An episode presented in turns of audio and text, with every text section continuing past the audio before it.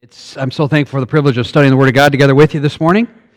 Jesus, according to Luke nine, verse fifty-two, is methodically plotting to give his life as a ransom for many, not to give his life so that we can be rich and healthy, but to give his life to save us from the greater problem, our sin debt.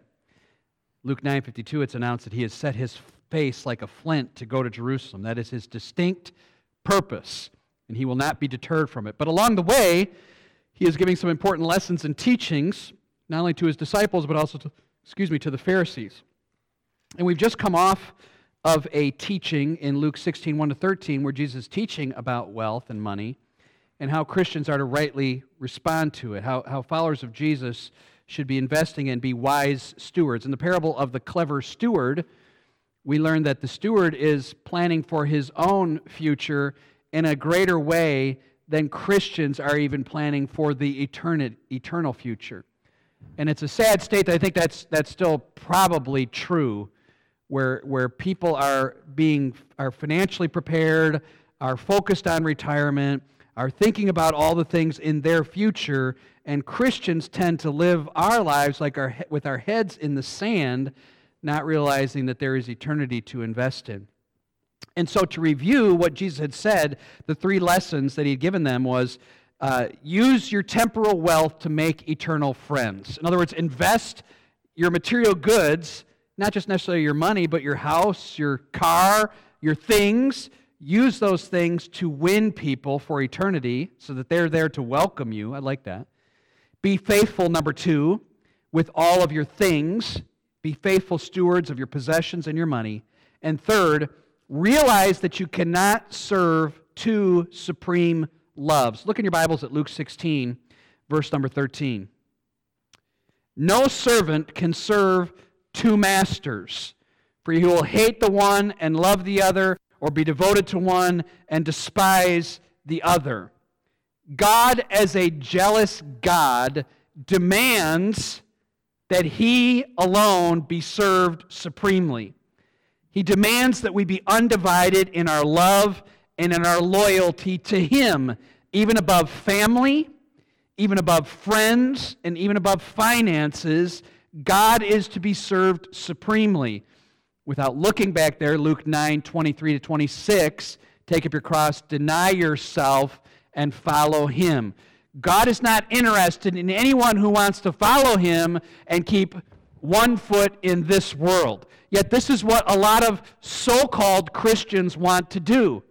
I want to have my foot in the door. We watched a little bit on the Sunday school video this morning so that people can have their ticket to heaven.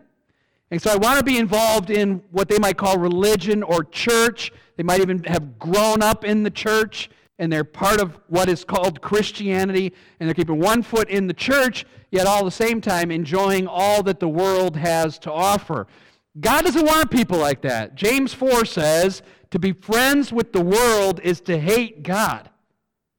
Adultery, he calls it, James four. You adulterers and adulteresses, don't you know that friendship with the world is hatred towards God? But a lot of a lot of a lot of people want to have one arm around Christ and yet shaking hands with what the world has to offer. And I'm not talking about making friends with unbelievers or or being involved in secular employment. I'm talking about embracing the system of the world that is completely against Christ.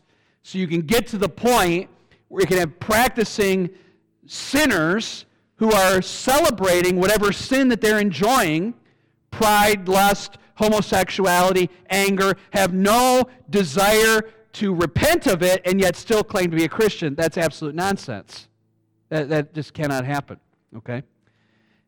This also happened in the history of the Christian church. This is what J C Ryle says. He lived, of course, one hundred, one hundred fifty years ago. Thousands on every side are continually trying to do the thing that Christ pronounces as impossible. And I know the guy's mowing the grass, so let's just all say that we hear that and we know that, and let's just forget about it, okay? So we've addressed that. It's over. Thanks, guy. All right. The, here we go again. Thousands on every side are continually trying to do this thing that Christ says is impossible. They are endeavoring to be friends with the world and friends of God at the same time. Here's how J C Ryle analyzes that. Their consciences are enlightened, so they feel like they must have some religion. But their affections are chained to earthly things, that they never come up to the mark of being true Christians. And so they live in a state of constant discomfort. They have too much religion to be happy in the world, but they too have too much of the world to be happy in religion. And this is the stain of the Christian church today, that Christ is not the supreme one who is loved. It is some activity or hobby or vacation spot or, or sport or entertainment or friendship or landscaping. I'm filling the blank, right? I got to put in my landscaping today. Okay, now there's no claim that this individual is a Christian, but it's the Christians who are doing these things. Let me have a service on a Saturday night so that Sunday morning I can go to brunch and golf and whatever it might be. Right? Let me let me squeeze Christ in wherever I can. Like, like do you have a Thursday service at three forty-five? Because that's the one time I can make it. This is the attitude of Christians today. It may be a picture of what Ryle calls people who do not make the mark of what true Christianity is. It is certainly the mark of the Pharisees that Jesus was dealing with in this particular passage. Here's our theme for today, okay? If we don't remember anything, here's the thing we want to remember. And it's long, so if you want to try to jot some of this down, fine. Here's what the three things I, nec- I want to say. The law reveals the standard that God expects us to attain, and the kingdom is only accessible to those who attain it. However, it's impossible to attain, so the gospel comes in and says, Christ has attained it for us. Okay? I know that was long, but that's the theme. The law reveals the standard that God wants us to attain. Sadly, none of us can attain it. The kingdom is only for those who can attain it. Oh, no. But, oh, good, Christ has fulfilled that standard for us, so we can attain it through Christ. Does that make sense, what I just said? It should, for every Christian in here. If you look at the Old Testament, what the law says is this is the standard that God has set. The standard that God has set is to be what? Holy or righteous or perfect. We can interchange all those words, right? You got your righteousness has to exceed the Pharisees. Be holy as I am holy. Be perfect as your heavenly Father is perfect. That is the standard we have all been asked by God to attain. Look at the Ten Commandments. They are still in effect today. Have you mastered those? If you have, then you can attain the kingdom. If you haven't, which is true for everyone, then you cannot enter into the kingdom. But thankfully, Christ came, lived under that same law, and did attain God's perfect standard so that he could die in our place. The gospel message is announced that anyone who puts their faith and trust in Jesus Christ as their substitute sacrifice can be saved and enter the kingdom. Praise God. Here's the four things I want to talk about today. Four headings. As we walk through this passage, we have the Pharisees' response, we have Jesus' diagnosis, we have God's timeline, we have the law's permanence. Okay, those are the four things. Four things. If you're writing notes, here's how we're going. The Pharisees' response, Jesus' diagnosis, God's timeline, and then the law's permanence. Let me take a drink while you look at verse fourteen. That singing has got my voice. Uh, I'm struggling there. Okay, so Pharisees' response, Jesus' diagnosis, God's timeline, the law's permanence. And it's verse fourteen to eighteen is where we come up. So remember, the context is Jesus has been speaking to his disciples about how followers of Jesus should be responding with money. Here's the Pharisees' response. And we'll read the whole text first, and then we'll break it down. The Pharisees, who were lovers of money, heard all these things, and they ridiculed him. And he said to them, so now Jesus shifts to the Pharisees. He was talking to the disciples. He shifts to the Pharisees. You are those, Pharisees, you are those who justify yourselves before men. But God knows your hearts. For what is exalted among men is an abomination in the sight of God. The law and the prophets were until John. Since then, the good news of the kingdom of God is preached, and everyone forces his way into it. But it is easier for heaven and earth to pass away than for one dot of the law to become void. Everyone who divorces his wife and marries another commits adultery, and he who marries a woman divorced from her husband commits adultery. Okay, number one, and all the, the way they go is, uh, it's in fourteen, fifteen, sixteen, and then seventeen and eighteen are combined. So verse fourteen is the Pharisees' response. Verse fourteen is the Pharisees' response to what Jesus was saying. Now remember, his instructions were to followers of him on how to deal with their money, but the Pharisees overheard it. They were listening in. Remember, they were the religious, uh, religi- proud religious people of that day and were attempting to guard anyone from this type of teaching that Christ was making. So they were listening in. They heard all these things, and they ridiculed Christ. Now, this is a really curious thing for the Pharisees. Think about this. As recently as Luke fifteen, verse one, the Pharisees are mad that Jesus is hanging out with sinful people, with sinners. Now, he is giving instructions. We could even say he's, he's giving laws that would be important for obedience, and they mock him. So they get mad when he talks to sinners, and he gets mad when he calls people to righteousness. They just, they just get mad at Jesus. They're ridiculing him. Why are they ridiculing him? It says, because they loved money. If we aren't in love with Jesus, one has said, then it is because we are more in love with something else. Just like the false teachers of today, money was their master. Their strongest affection was not God, it was the pursuit of wealth. And they thought, well, how foolish is Christ? And this guy doesn't even have a place to live. No wonder he's against money, because he doesn't have any, is what they're maybe thinking. And this teaching, of course, is foolishness. This is from the Pharisees' perspective. Isn't it interesting that the response of a person who does not love Jesus supremely is to mock him, to scoff at him, to laugh and ridicule? I've stood here and seen people laughing when I've been preaching in response to something has been said. I don't think it's because they told a little joke, knock, knock, hey, did you hear the one about the, the plumber that ran into the, you know, whatever. No, I said something specific about a certain aspect of the principle of God's law, and people are laughing. Oh, this is so funny. To mock and to scoff. What are we told about in the Bible regarding mocking and scoffing? Psalm one says, blessed the man who does not walk in the way of sinners, nor stand in the seat of the scornful, nor sit in the seat of the scoffer. God says, blessed is the person who does not participate with people who scoff at the things of God. The world is full of people who scoff at the things of God today. Psalm thirteen, or Proverbs thirteen one, a scoffer will not listen to rebuke. I mean, as recently as a few weeks ago, I said something about some specific aspect of the Christian life, and people were laughing. It's just, it's just astonishing, because a rebuke, oh, I'm uncomfortable with that rebuke. That's stupid, you dumb idiot, Andy, you old-fashioned loser. And what they're really mocking is the commands of Christ. Second Peter three three, why do people scoff? Why do people mock? Here's why. Second Peter three three says, knowing first that scoffers will come in the last days with their scoffing, following their sinful desires.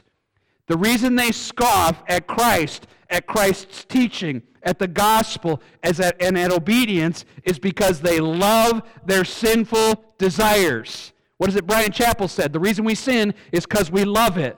They're following their sinful desires. That's what the Pharisees are doing here. Scoffers scoff because they love their sin. Same thing is said in Jude, verse eighteen and nineteen. In Jude, verse eighteen and nineteen, it says, in the last days there will be scoffers, following their ungodly passions. They're not following Christ, they're pursuing their passions. It is these who cause division. They are worldly people, devoid of the Spirit. Do you know what a sign of an unbeliever is? They scoff. A person who is a believer will not scoff at the teachings of Christ. That makes sense? I mean, that's what Jude says. Let's identify these people for who they are. They are people who scoff. They follow their own worldly desires. They cause divisions. They are devoid of the Spirit, Jude says. They do not have the Holy Spirit within them. How could you have the Holy Spirit within them and mock something? In Acts chapter two, the disciples are mocked on the day of Pentecost. In Acts chapter seventeen, the disciples are mocked, Paul himself specifically, as he preached the resurrection of Jesus Christ. And of course, our Lord was mocked in the face of his suffering. There's been times I've given the gospel in this church at specific times, especially where we've had uh, groups of people in, but there's been other times where I've given the gospel and just seen people mocking. It just, it, it that scares me. That scares me. I mean, it angers me too, that someone would scoff at the free gift of the gospel. Um, but it, but it's like, it, it just it's just a fearful thing that someone could laugh in the face of this gift. It reveals also that there is something in these scoffers that is more supreme in their life than Christ, and ultimately that they're not right with God. Besides the Pharisees mocking Christ and his teaching on money, they were also in essence rejecting the very way of salvation that Jesus had proclaimed. That's their response. They laugh at him. What is Jesus' diagnosis? Next verse in our second thought today. Jesus' diagnosis of them is found in verse fifteen. He says to them, you know, Jesus doesn't slither away. He speaks right to their mocking. Oh, oh, you're those guys who justify themselves before men. God knows your heart, and what is exalted among men is an abomination in the sight of God. Jesus turns to them and identifies what is at the root of the problem with these Pharisees, and that is this, that they were attempting to justify themselves before men. So let's, before we get too deep into that, let's define what we mean by justify. The word justify means to declare righteous. To declare righteous. It is a judicial term, and it is the idea that there, this, this opinion has been handed down by a higher authority, and the statement is that this person is not a sinner. They are, they are declared to be not a sinner. They are declared to be righteous. The Pharisees were attempting to justify themselves before men, whether it was through their own goodness, their own obedience to the law, whether it was their pursuit of wealth, which to them may have seemed a sign of God's blessing, right? And this is kind of the, the M O of the false teacher today. If you're rich, God has blessed you. So you can't, you know, certainly you got to be right if you're rich. And maybe that's what the Pharisees thought as well. Maybe this is a sign of God's favor. The Pharisees, in other words, were seeking for a relationship with God through all the wrong channels. Whether it be through their own walk or through their wealth is the wrong way to be justified. You cannot justify yourself. The distinguishing mark of Christianity is this, that we are justified by faith alone, in Christ alone. That is what Christianity has always been about. It is the belief of any true Christian that God himself declares us righteous by faith in Christ. Romans five one. Therefore, being justified by faith, we have peace with God through our Lord Jesus Christ. You are not justified because you're a good person. God doesn't weigh in his hands your works and then make a judicial decision. He makes the decision based on your faith. Galatians two sixteen. A man is not justified by the works of the law, but he is justified by faith in Jesus Christ. I said it earlier in our theme that the law has revealed God's standard to be holy and perfect, which Romans three twenty-three states, we have all fallen short of that standard. Many recognize that. Many feel the weight of that, and yet never are saved because they attempt to, to justify themselves. That's an important thing. There are a lot of people that will feel bad about their sin. They will even recognize that there's a God that they've failed. And instead of running to him in faith, in the gospel, they attempt to start doing better or working at it, and they attempt to justify themselves. Isn't it interesting in the passage, the irony of this? Verse fifteen, you are those who justify yourselves. A sinner declaring himself righteous. That's stupid. Okay? I, I'm a wicked person, and I have a declaration to make. Okay? Today, I declare myself righteous. Justify yourself. That's what they're attempting to do. Justify yourself. Yet this is what the Pharisees were attempting. Romans four verse five says that God justifies the one who believes, not the one who works. Because if God justified us by our works, it would make the almighty, holy, omnipotent God like, what do I owe you again? It'd be like he'd have to pull out his wallet, in a sense. Like, oh, I owe you something? Oh, yeah, you d- you're like the kid who mows your grass. Thanks, Judah, except in his case, he does it just for meals and stuff. But the kid who comes to your house and mows your grass and says, that'll be twenty bucks. And you say, oh, yeah, okay, this is the deal we made. It's like coming to God and saying, just like Osteen said, remind God of what you did. I went to church every day. I taught Sunday school class. I served as an elder, as a pastor, whatever it might be, we might say. And we bring those works to God and says, oh, yeah, good, okay, God. What are you again? Oh, eternal life. Ridiculous. This is the position the Pharisees were in. God will be nobody's debtor, but he will be a giver. He will give eternal life if we simply believe. Our hope for right standing before God is not found in ourselves. It is found outside of ourselves. Okay? Christ became a curse for us and lived the life we were supposed to, but could not.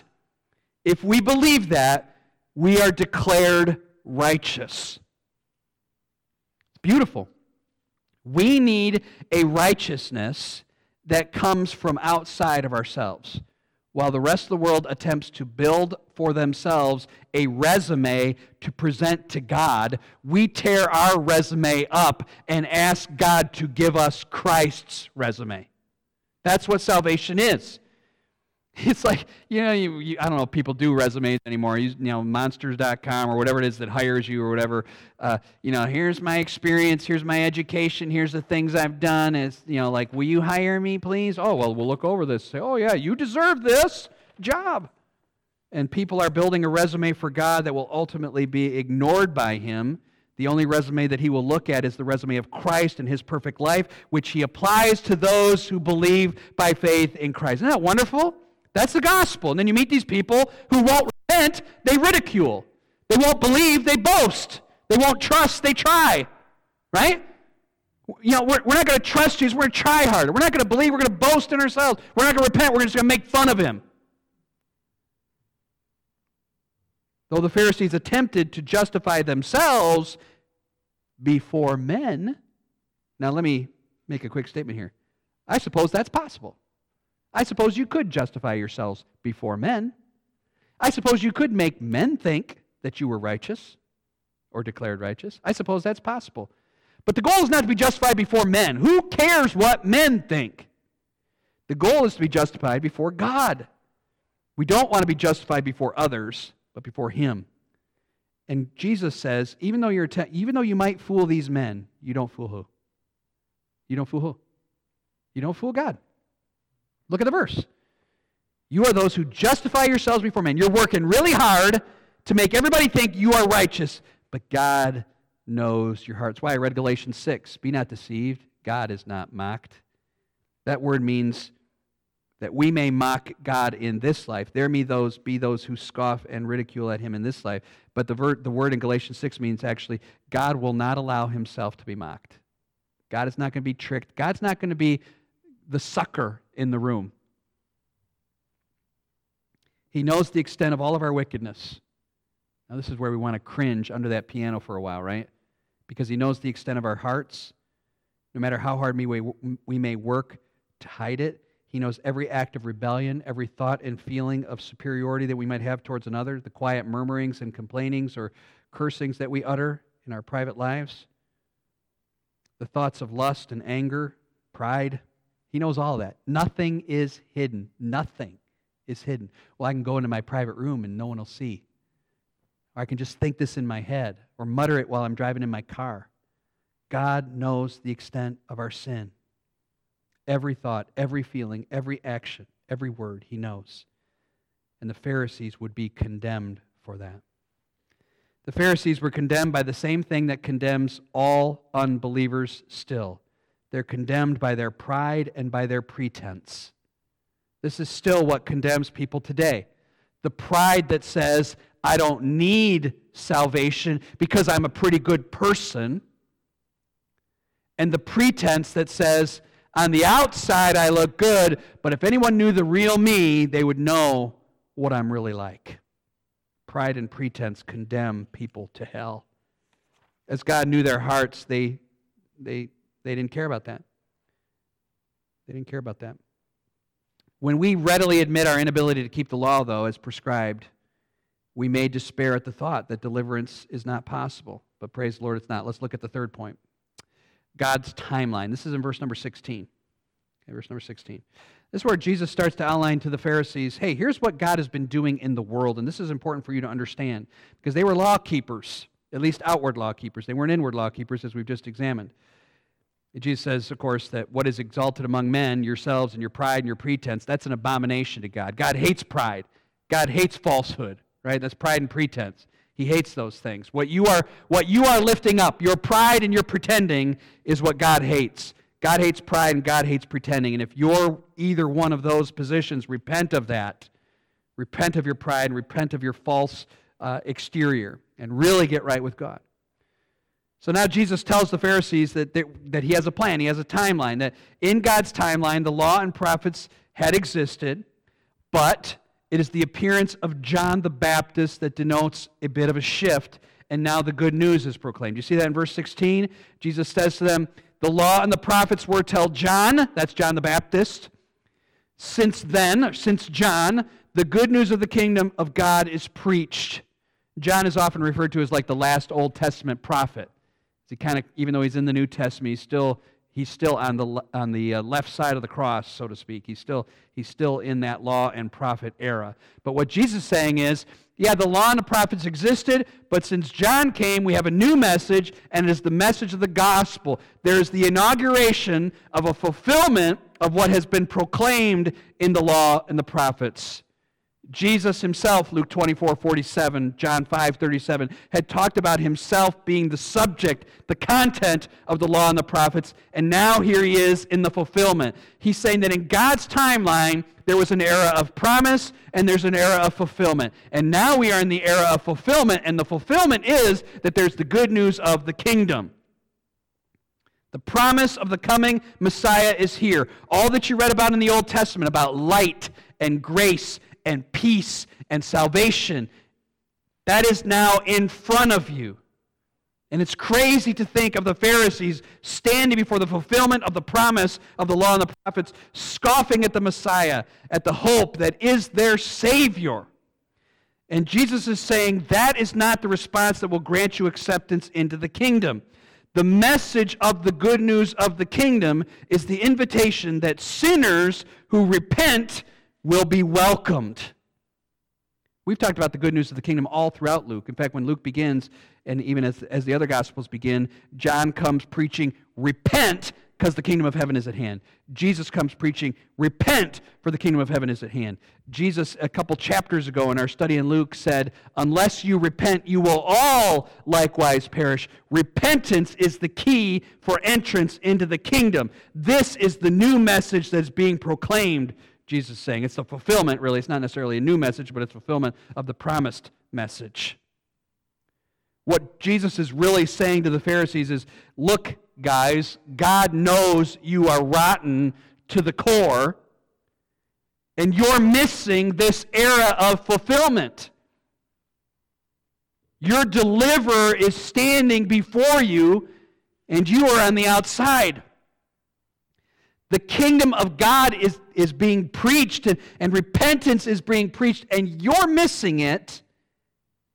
And then he uses this weird phrase that is much debated, okay? The law and the prophets were till John. Since then, the good news of the kingdom of God is preached, and everyone forces his way into it. And we have to talk about what that means. It's very perplexing. The word there means violence or overpowering, or impelling, or rushing into. Let me give you four options that I've discovered on what this might mean, and I'm going to tell you which one I lean towards. Okay, and I, I feel like I feel like I'm I feel like I'm accurate in it. We're going to give the, the four that are the main thoughts here. So let's get our picture again, right? Here, these guys are mocking the Messiah. Jesus is saying, "Hey, the law and the prophets were for a time." Uh, we'll talk about that in just a second. Now it's the message of the kingdom, and the, and really the messenger of the kingdom is here standing in front of you. Stop mocking it. Everyone's forcing their way into the kingdom. What does that mean? Here's four options. First, some believe that Jesus is saying, guys, while you're here mocking it, there are people who with great energy and zeal are pressing their way into the kingdom, and you're missing it. This is one possible option. He, you know, he's basically saying, uh, you're here complaining about what I have to say, and meanwhile, there are literally thousands of people pressing their way into the kingdom by repentance. Is it possible that Jesus is referring to the zeal of others who are seeking to enter the kingdom, who are pressing into it forcefully? That's kind of a positive spin. Second, perhaps Jesus is saying it this way, that there are those who are rushing into the kingdom uh, with their own energy. Maybe the idea that the of pressing their way in or forcing their way in makes them makes there's these group of people that are kind of trying to get in the kingdom the same way you're trying to get in the kingdom. You're trying to press into it the wrong way. There's no pressing into it. You just, you just come into it through faith and repentance. You don't work towards the kingdom. You don't try to grasp the kingdom forcefully. You just enter it repentantly. Could be that he's referring to that. You understand those so far? Okay. Third one. It's a passive verb. Now, passive verb, not to be too technical, passive verb means the action is happening to the person. An active verb means the action is happening, the, the person is committing the action. I punched you, or I was punched, I received the punch. The, the verb here, forcing, is, is, a, is a passive verb. It, it seems to indicate that the action is happening to the person. And so it could be that Jesus is saying this, everyone is being pressed in. I told you that one of the definitions of the word forcing into, it meant violence, but it also meant compel or impel. Could it mean that what he's saying is everyone is being pressed into it? In other words, everyone is being earnestly pleaded with to come into the kingdom. Um, could, could it could it be that's, and you can connect it kind of back to the word preached. The gospel is being preached and people are being compelled to enter the kingdom. Could it be that? Could it mean, fourth and last, that Jesus is actually talking about the sovereignty of God? That people are being pressed into it. Like God is actually forcing people almost against their will to get into that kingdom. Kind of like a kind of like a, a, a guy in a big crowd. All right, get in there, right? Forcing people into a certain place. Because people cannot get into the kingdom themselves. They must be drawn. They must be uh, they must have the sovereignty of God act upon their lives to get in. All four of these options are plausible. Let's think about them again. Jesus saying, guys, you're missing the kingdom, while meanwhile, there's a lot of people tr- getting in, using great zeal and energy. They want in. Why don't you? Second, uh, there's a lot of people just like you trying to get in the kingdom in the wrong way. Third, I'm earnestly pleading with you to get into the kingdom, or this is just talking about the sovereignty of God. There's good people that think all kinds of different things. I think the correct interpretation is number three. I think it means that Jesus is saying, look, repentance is being preached, and I'm earnestly begging you. Again, the reason I believe that is because the verb is passive. It's it's a the action is happening to the people. So it's almost as if there the idea is, listen, you guys are rotten to your core. God knows that, I know that, Jesus is saying. And the law and the prophets revealed the standard. John came announcing repentance. I came announcing repentance. Would you please enter the kingdom? Now, the reason I think this is because I'm kind of connecting it back to Luke fifteen. Think about the Pharisees in Luke fifteen. In Luke fifteen, in the parable of the prodigal son, who do the Pharisees represent? Remember? Who do the Pharisees represent? Which, which person? The older son, who did not like it that the younger son was being allowed into the kingdom. What did the father do with the older son? He went out there and he what? Pleaded with him. Would you not come in? I mean, just less than a chapter later, Jesus is still talking to the Pharisees. And I admit I could be wrong. There's a lot of people agree that it's number one, that they think it's really the zeal and energy that people are moving in. And that could be the case. But I really think in our context here, Jesus is saying, you guys are so rotten, and yet the gospel is being preached, and I'm compelling you to come in. Just like the father did in Luke fifteen with the older son, who represented you too. And it fits with our warning to the scoffers. Listen, you are mocking. That is not the response that gets you into the kingdom. Would you please respond to the kingdom rightly and repent of your sins and come in? That's why I had to wait an extra week to preach this message, because I was just trying to figure what that meant. And I, I, I land on that, and I think it's right. I could debate and talk about it, and and uh, the other the other uh, interpretations make sense too. But I think that I think Jesus, in talking to the Pharisees, is really is really uh, emphasizing the need to compel, not to just abandon scoffers, not to um, not to necessarily give up hope that people still won't be saved, but to go to these people that consistently reject and press them into the kingdom. Not like you actually are literally pressing them into the kingdom, but everyone understands what I mean, right? Just an earnestness. Second Corinthians five twenty-one, I beg you in Christ's stead, be reconciled to God, and continue to implore and impel them to come. Because the time is coming at an end. God's timeline, again, that's the key here. He's attempting to persuade them because the time is coming to an end. You must sense a, an urgency to get into the kingdom. Okay? Moving on to the last thing, the permanence of the law. The law's permanence here. And another tricky thing. Okay? So when Jesus says the law and the prophets were until John, and now the gospel is, is here and we're repenting of the kingdom, a lot of people think, well, the law has been set aside now, right? The law is not important anymore. We don't have to obey the law. But then Jesus right away says, but I'm going to tell you that it'd be easier for heaven and earth to pass away than for one dot of the law to pass away. In other words, the law is still in effect. Because the law, not that the law is the way to gain salvation, but the law is still in effect to the, to the uh, extent that it's what God expects of his people. God still expects his people not to murder people. God still expects his people not to lie. God still expects his people to not to steal. God expects his people to continue to hold to that standard. That has not been put aside. Remember Matthew five, seventeen and eighteen? Do you think I've come to abolish the law? No, I've come to fulfill it, he says. The, the law is still in effect. Jesus announces the validity of that law as the expression of God's will for his people. And what is God's will for his people? A life of dedication and devotion, undividedly so. And so Jesus gives the Pharisees an example of this when he talks about the divorce law in verse number eighteen. It's almost as if you could insert the word, for instance. Jesus doesn't say that, but that's how I interpret it.